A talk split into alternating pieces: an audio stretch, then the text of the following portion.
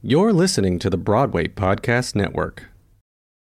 This episode is brought to you by Visit Williamsburg. In Williamsburg, Virginia, there's never too much of a good thing. Whether you're a foodie, a golfer, a history buff, a shopaholic, an outdoor enthusiast, or a thrill seeker, you'll find what you came for here and more. So ask yourself, what is it you want? Discover Williamsburg and plan your trip at visitwilliamsburg.com. Another day is here, and you're ready for it. What to wear? Check. Breakfast, lunch, and dinner? Check. Planning for what's next and how to save for it? That's where Bank of America can help. For your financial to dos, Bank of America has experts ready to help get you closer to your goals. Get started at one of our local financial centers or 24-7 in our mobile banking app. Find a location near you at bankofamerica.com slash talk to us. What would you like the power to do? Mobile banking requires downloading the app and is only available for select devices. Message and data rates may apply. Bank of America and a member FDIC.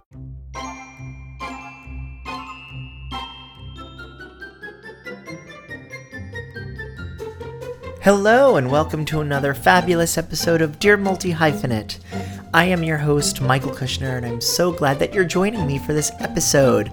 Thanks as always to the Broadway Podcast Network, and thank you for listening. Please rate, comment, subscribe, do all that good stuff. Tell your friends, your family, post on social media if you love this episode. But what's extra special about this episode is that we're doing a ticket giveaway. Yes, a ticket giveaway to a Broadway show. I'll get to that in a second. Um, I just wanted to say, you know, the world is hard right now. Um, I feel like there is, you know, so much to fix and help. And, uh, you know, throughout the 66, 67 episodes of Dear Multi Hyphenate, I've shared my opinions on how art can help and how multi hyphenate artistry is about understanding who we are and what we're fighting for. That when we take up this space, it's about fighting for something. And I feel like more than ever, it's so important. With the rise of school shootings and um, and uh, assault rifle usage and uh, our rights being threatened and take, being taken away and um, control over people with uteruses bodies like it's just um, it's a lot to handle. But if you have if you have an opinion and you have a point of view and you are charged to make art do it.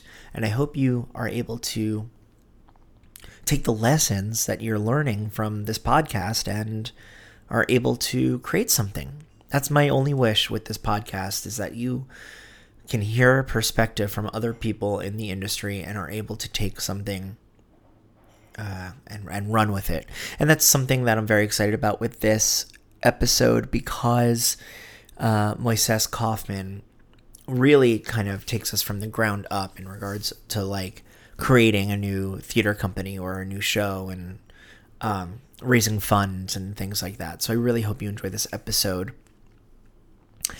All right, ticket giveaway. Paradise Square is on Broadway at the Barrymore Theater, and it is incredible. I loved it so much. I got to see a rehearsal of it, and then I saw it once it opened, and I loved it so much. And I want you to see it. And Moises Kaufman, who is today's guest, is the director of Paradise Square on Broadway. So we're going to do a ticket giveaway. The rules are very simple.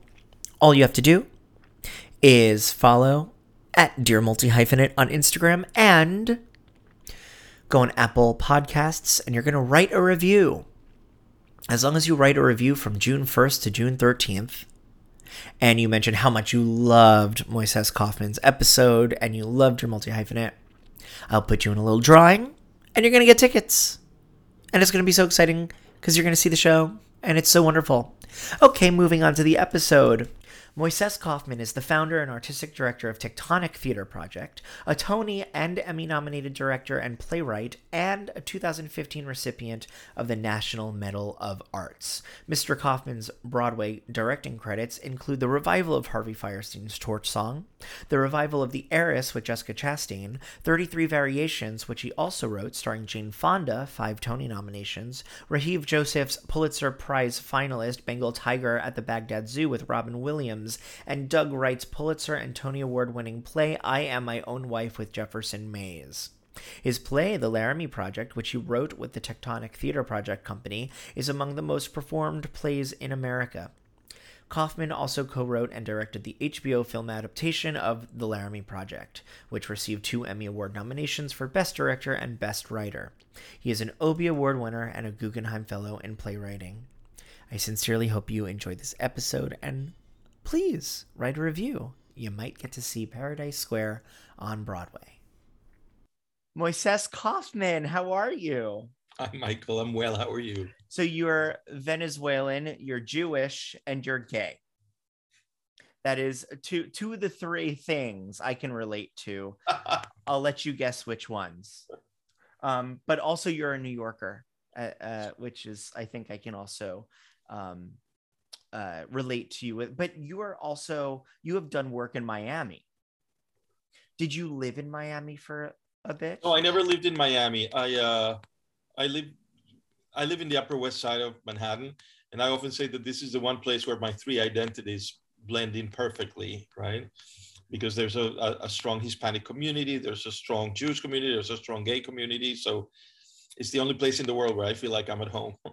That's amazing. Um, the Miami connection is uh, my friend Michel Hausmann, uh, who's a brilliant director. He decided to start a, theater company down there called Miami New Drama. Mm-hmm. Um, and so I worked with him on it and we co-founded it together.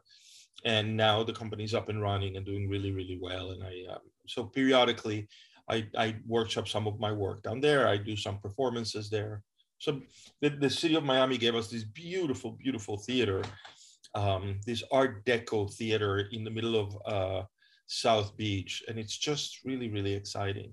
I'm from Fort Lauderdale, so I've spent my oh. I spent a lot of time in the Art Deco uh, facades and and decor of you know Lincoln Road and and things like that. It's it really is such a beautiful space, and you know I love to talk about um, theater that isn't just happening in Florida, I mean, in New York or Los Angeles or even DC, um, but South Florida has such a rich uh, theater scene of a mixture of equity and non equity houses that recent college grads can easily build a resume by going to a city like that before moving to a city like New York or LA. I don't know if you agree with that. I agree. I agree completely. There's really, really interesting happening things happening down there. And um, yeah, the, the caliber of the work that I've seen in, in, in Miami New Drama has been really amazing. And they have the Arts Center, which also is really good. Um, you know, there's a lot of venues and a lot of really interesting work happening. So you're on Dear Multi Hyphenate, and to me, a multi hyphenate is an artist who has multiple proficiencies which cross pollinate to help flourish professional capabilities. And that is a long way to say I do a lot of shit. Um, so I want to know in your I I was so excited to have the opportunity to talk to you because you are a multi hyphenate. You are a cultivator. You're a director so there there are how would you identify as a multi hyphenate what are your proficiencies? What are your hyphens? Well i usually describe myself as a playwright director. Um, you know we've also been, i've also been the artistic director of tectonic theater project for several for since its inception. Um, i don't know i like to think i think that there are so many divisions uh, of labor in our field right um, I, I like to think of myself as a theater maker. I love that. And where do you think the disconnect comes? Because I think so many young artists today that come out of programs, they are told they have to be one thing. Where do you think that comes from when there are people like you and Mel Brooks and Issa Rae and Rachel Brosnahan and Lin-Manuel Miranda? There are people that build their careers off of doing more than one thing, being those theater makers. Where do you think that fear comes from? I think it has to do with the fact that, that we live in a capitalist society. And the way capitalism works is that it tries to hire people for the least amount of time possible. So if you have to hire somebody for a very little amount of time, they need to have spent their whole life be, you know, getting good at that one thing so that you can hire them for a very specific amount of time and I think that that's um, you know that that I think that's why it is. You know, if you look at the way theater is made in America, right? You have three weeks of rehearsal, which are in the rehearsal room, right? Which is of all the things that happen, the least expensive. Then you have a week of tech in which you bring in the specialists, right? Lighting designers, scenic designers, sound designers, right? And they're in for for the for the least amount of time, right? Uh, and then you perform the play so I think that, that, that, it has something to do with the way in which we make work and in the way the, the, way in which we live. And you know, the cheapest thing in that model is the playwright alone in a room writing a play, right? Because that's only one person. That's why I think so much of what's happening in American theater right now has to do with devising, right? Because people are really interested in seeing what happens when uh, when plays can be developed in the rehearsal room with several artists involved trying to craft a narrative together. It's so funny that you know you say that you're talking about like you have to be craft. Actually, what's so funny is if we opened ourselves up to multi hyphenating, I think that is more conservative in terms of money spending because you are hiring uh, a writer producer and sort of i don't want to say killing two birds with one stone but it's it is a little more economic friendly for the producers to sort of um, invest more in multi hyphenates and allow multi hyphenates to take the stage, for lack of better words, um, to take the stage because we are uh, saving a little I think saving resources and time and um, not possibly having things lost in translation, egos. Uh, I while I do believe that there should be big teams and big collaborative efforts, um, I just think that we should be spending more time investing in the multi hyphenate because uh, some of the best work has come out of multi hyphenate efforts like I want to say Laramie Project and Tectonic Theater. So, how, as a multi hyphenate, like what are there are a lot of artists that are um, starting uh, and want to cr- theater creation and want to create their own theater company and start their own stuff. So, what would you say to someone like thinking back in uh, in founding tectonic theater um, what would you to say to to artists that are interested in that? What are the first steps that you would have to take in order to do something like that? I think the first thing is to find the artist the other artists with whom you share kinship. I mean aesthetic kinship ideological kinship intellectual kinship that you're interested in similar ideas in similar discourses, I think that's the very, very first step. Because then that begins to create the kind of plays that you're going to want to create, right? Um, so that's the first step. Find people whose aesthetic you share and um, and start dreaming with them, right? There should be people who not only share your aesthetic you know ideas and curiosities but also people that you feel like you can work with right? And then start thinking about what are the projects that you want to make right? Um, you know the first place that we did with tectonic theater project were done in you know basements or you know we would go to a church and we would say we'll clean the church for a week if you give us some rehearsal space or you know um, so there was all these kind of things that, that you know find a space, find find a, a, a, an abandoned storefront and do a play there, right? And at first you got to invite your friends and your friends' friends, and uh, you know when we did when we created Tectonic, there were many times in the first three to four years of, of the company where there were more people on stage than in the seats, you know, in the audience seats.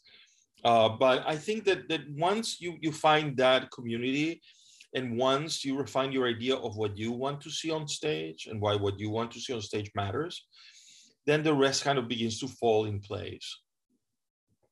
That's beautiful. Uh, I love, I love, you know, I talk about the why often, and I talk about once you know why you're doing something, everything falls into place. What, like, you, I think in this moment when there's so much, um, uh, there's so much attention being needed to decentered people and communities what I noticed, it's so interesting and it sticks out like a sore thumb, like on social media, right? Like during COVID, during like the pandemic, there was um, people were doing virtual shows, which was awesome and wonderful.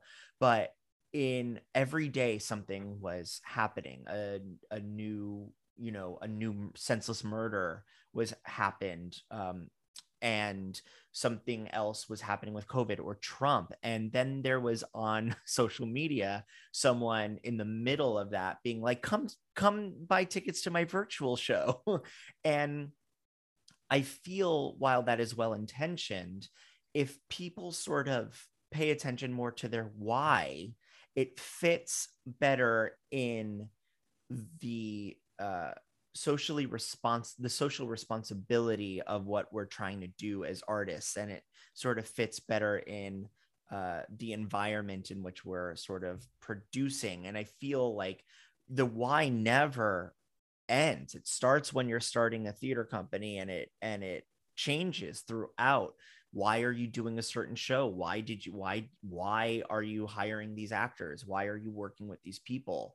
Um but i I think also something that doesn't that people aren't they're maybe scared of doing is raising money. So how did or or or funding their shows. So how did Tectonic, how did Laramie Project, how did money come into play when there needed to be a raise? Like what were what were sort of the first things that you guys did? Well, I think that, that the first thing you do is that you rely on your friends and your community, right? So you do you know bake sales or you do you do things like that. You ask for contributions and you start you know building up basically building a donor base right? Mm-hmm. um, you know we very early on institutionalized as a 501c3 meaning a, a not-for-profit. And so that allows you to begin to ask for grants from the government uh, from specific institutions from foundations. And so what we did early on is we hired a part-time um, grant writer. And so what that would mean is that we would just hire them to write one grant or two grants or three grants or to advise us like that. Um, and you know that's the big the, mo- the most difficult thing to learn. The more the more plays you create the more people come see it the more people become donors the more people become supporters of the company. So it becomes you know and it takes a while. For us i think the first five years were the most difficult one. On the fifth year of the life of tectonic i wrote gross indecency the three trials of oscar wilde. Mm-hmm and that play became a hit. It did very, very, very well. It ran in New York for two years, and it became one of the most performed plays in America. Mm. And all of a sudden, we went from being this kind of darling of the of the off off Broadway scene to being, you know, a nationally recognized theater company. And so that made things easier.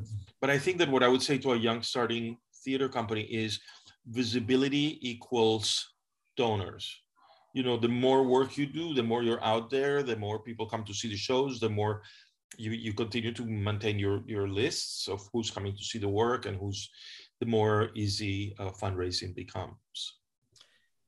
Yeah that's amazing. Thank you for that. I i i think money scares people and i think people don't really know the first place to start when it comes to money but kind of akin to what we're saying earlier. It's as long as you know why you're doing what you're doing and just getting it out there, cleaning churches for free space, doing storefront theater, doing site specific theater, um, and getting people to come. You know, I was just watching the Spring Awakening documentary, right? And you know that was a show that no one believed in and then here comes atlantic theater company that was like you know what I want to give it a chance. It's it, all it takes is one person.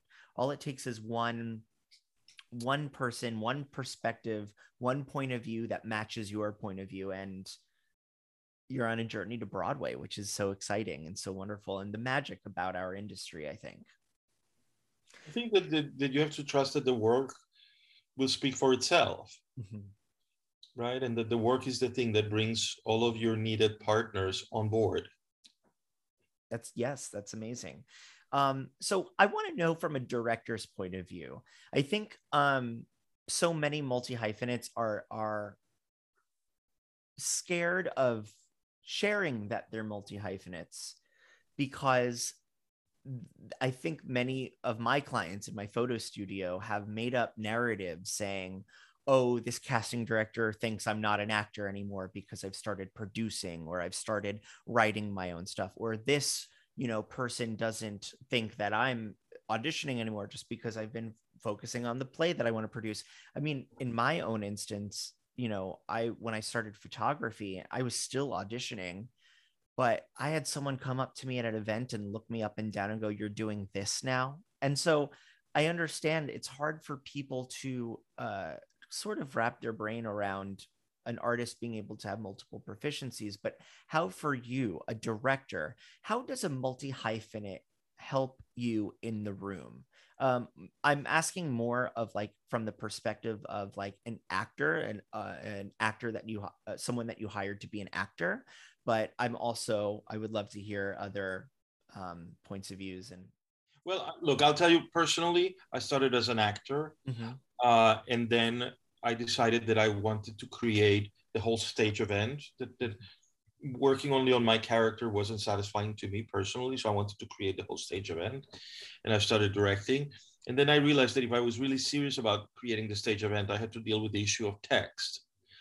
Um, and so that's why I decided to become a playwright. But um, I think when I'm in the rehearsal room, the, the hyphenate helps because you know when I'm working with a playwright like Rajiv Joseph or Doug Wright, right? I've written plays. I know uh, you know what what the task is and how to hopefully inspire and motivate and help uh, dramaturg you know a play that's being written. So so I think that that those are some of the the advantages of it. When I write and direct my own plays, I always say that there's always an eternal fight between the director and the playwright as to who's right. um, and in terms, the question you ask about actors is very difficult to answer because I'm not an actor. I haven't had that experience, but I can imagine people, people, even in our industry, which is a very creative industry, people want to peg you down to something, right? They want to, to be able to label you something and then, you know, and so it doesn't surprise me that somebody who's an actor who has started producing will get that response because people cannot uh, deal with uh, either ambiguity or intersectionality right? Oh yes you're latino but you're also gay and you're also jewish and you know those those uh, those places those intersectionalities are things that people always have a hard time dealing with. But i think that you know, and it happens in a myriad of ways, right? You direct uh, something like the Laramie Project. Oh, Moises is the director of political drama. So I direct uh, Torch Song Trilogy. Oh, Moises Kaufman can do comedy. You know, it's like, it's like people need these boxes in which to place you. And it's, uh, and, but I think that it happens in every aspect of our field, right? Like I just directed my first musical on Broadway.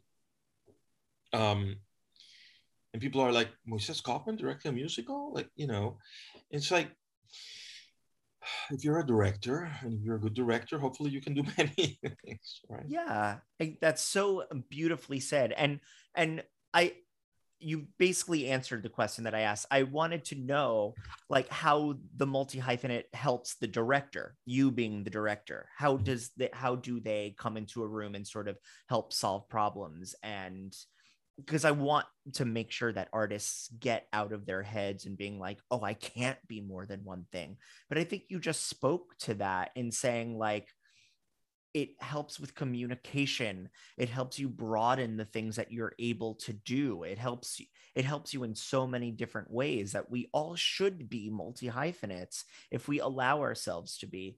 There are people that don't want to be multi hyphenates and that is fine. It's art you're allowed to take whatever route that you are but it opens us up to different creations legendary creations like the laramie project which i did in high school and it's one of my favorite plays and uh, and it's so touching and it's so educational and you know i have to thank the multi hyphenate approach for a creation such as the laramie project because that's that was your role in it. You were a multi hyphenate in that in that experience.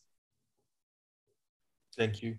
Yeah of course when you need mealtime inspiration, it's worth shopping Kroger, where you'll find over 30,000 mouthwatering choices that excite your inner foodie. And no matter what tasty choice you make, you'll enjoy our everyday low prices, plus extra ways to save, like digital coupons worth over $600 each week. You can also save up to $1 off per gallon at the pump with fuel points. More savings and more inspiring flavors make shopping Kroger worth it every time. Kroger, fresh for everyone. Fuel restrictions apply. With the Lucky Land slots, you can get lucky just about anywhere. This is your captain speaking. Uh, we've got clear runway and the weather's fine, but we're just going to circle up here a while and uh, get lucky. No, no, nothing like that. It's just these cash prizes add up quick. So I suggest you sit back, keep your tray table upright, and start getting lucky. Play for free at LuckyLandSlots.com. Are you feeling lucky? No purchase necessary. Void where prohibited by law. 18 plus terms and conditions apply. See website for details. So speaking of, that was a good segue because you mentioned a new musical on Broadway. Um, you directed Paradise Square on Broadway. So, I mean, I loved it. And I, what I was telling you before was I got to see a sneak peek because I was asked to photograph rehearsals um, and I was able to, which was such an honor, and it was so amazing to do so. I think it was the day of your first full run through. It was and great having you there. I loved it, and I loved the stage pictures that were created. I loved the ways in which you were telling the story, and then I got to see it in its full, in its in its full element with the you know, because in the rehearsal room, there were scenes happening upstage, but they were really on a platform. Um, so I got to see even more magic happening, the intimacy that was created with those characters in those special move, those special moments. And I just want to know, like, what has your process been like? Like, um, has there been uh, use of the multi hyphenate in your process as a director for a big smash Broadway musical? Um, I just want to hear from you on that because I really loved the show. Well, again, I, I think you know, for me, I I try to to think of myself as a theater maker and a storyteller, right? So uh, both as a director and as a as a playwright, I am very, very interested in how we tell stories. I'm very, very interested in, in, in dramatic structure. I'm very interested in how do you construct narratives that allow you to deal with with uh, difficult ideas in very human ways, mm-hmm. right? So in my work personally, I'm always interested in in that space that occurs between the personal and the political.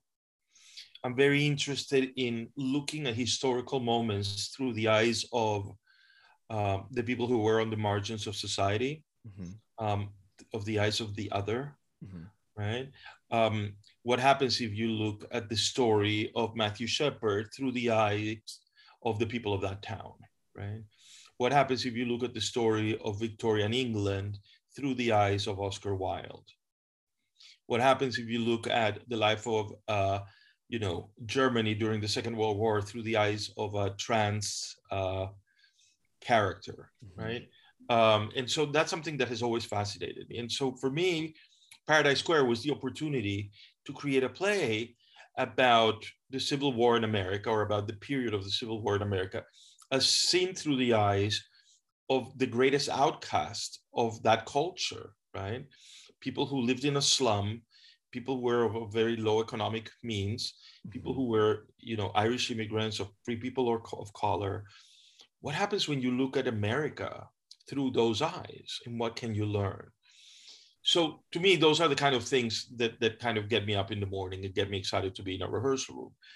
You know, the the, the hyphenate um, ability for me, being a playwright, I was really excited to be working with, you know, three, you know, like a lyricist, a composer, and a book writer.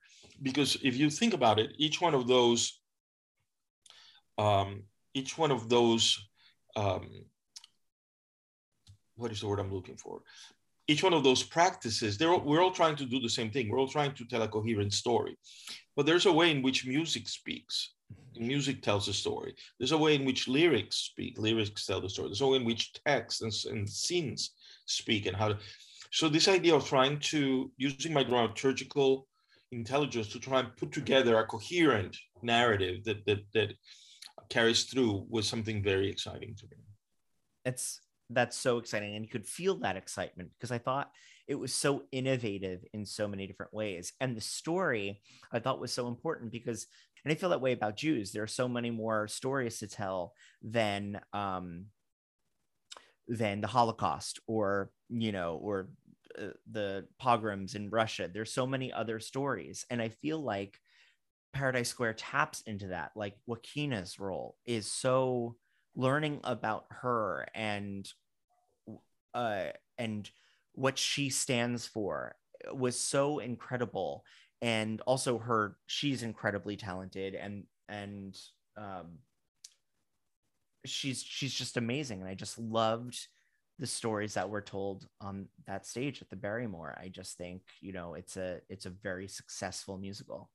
Thank you. Thank you. Thank you.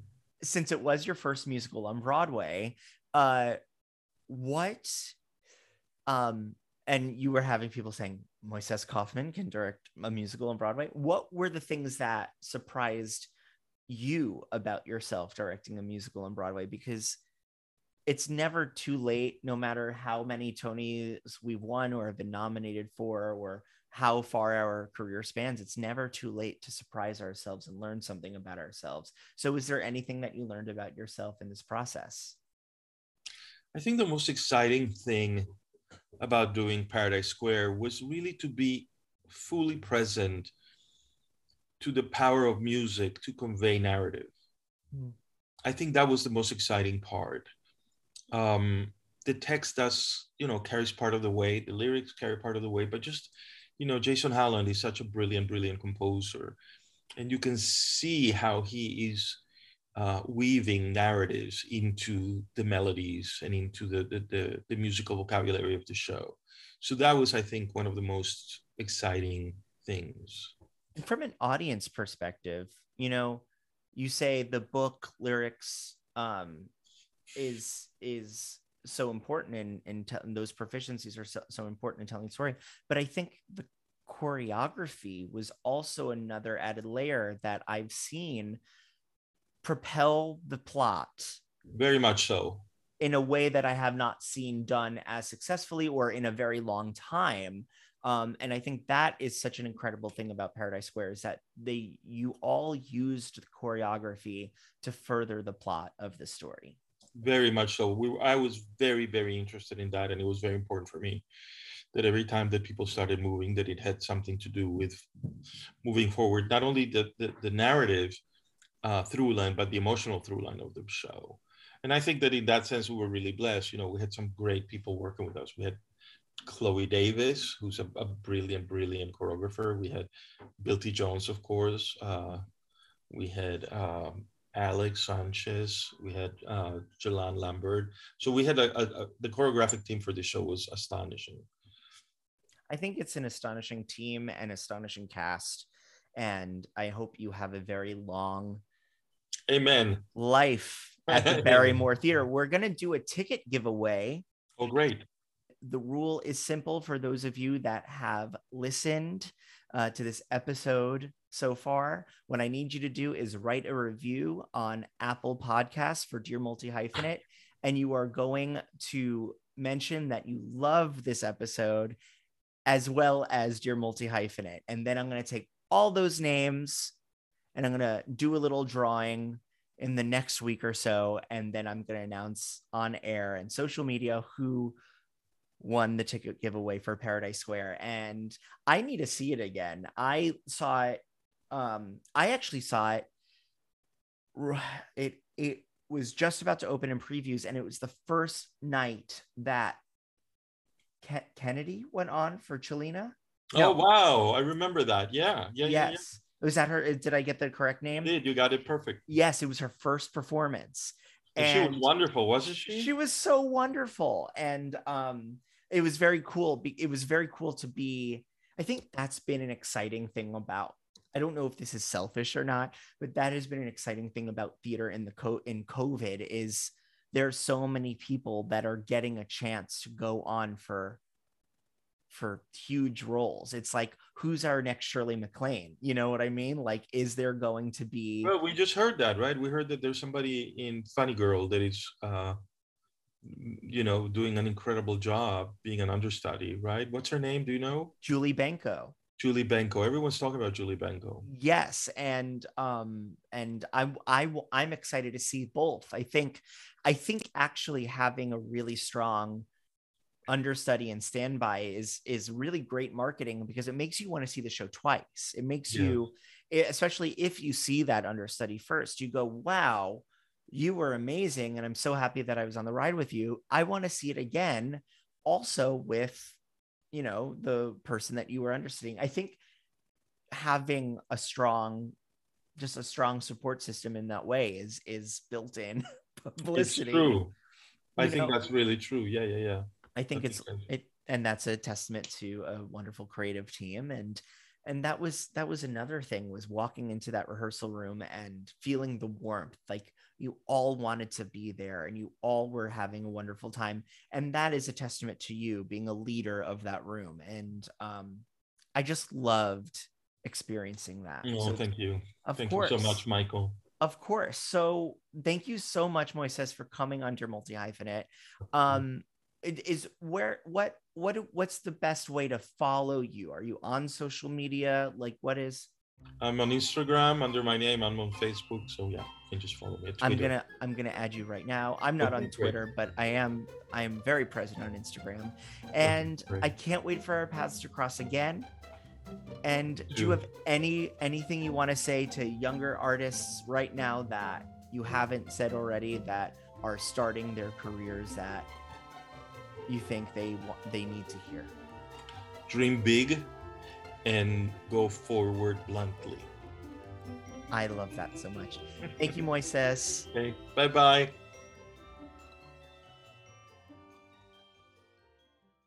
Hey, it's Leslie Odom Jr. here on the Broadway Podcast Network to tell you about the Rise Theater Directory, a program of Maestra Music. Rise is a national online resource designed to connect and empower backstage and administrative and creative theater professionals from underrepresented backgrounds.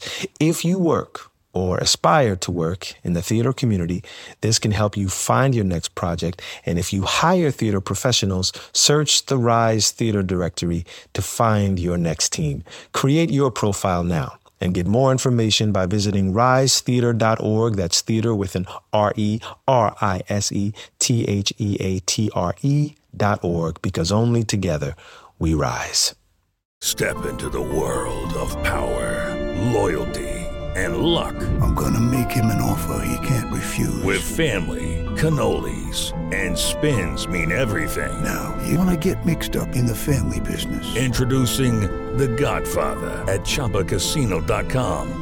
Test your luck in the shadowy world of The Godfather slot. Someday, I will call upon you to do a service for me. Play The Godfather now at ChumbaCasino.com. Welcome to the family. No purchase necessary. VGW Group. Void where prohibited by law. 18 plus. Terms and conditions apply.